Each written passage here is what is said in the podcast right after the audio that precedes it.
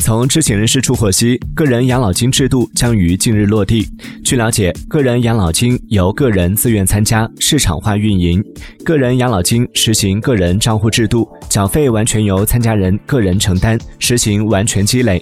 个人养老金账户是参加个人养老金制度、享受税收优惠政策的基础。知情人士透露，每人每年缴纳个人养老金的上限可能为一万两千元。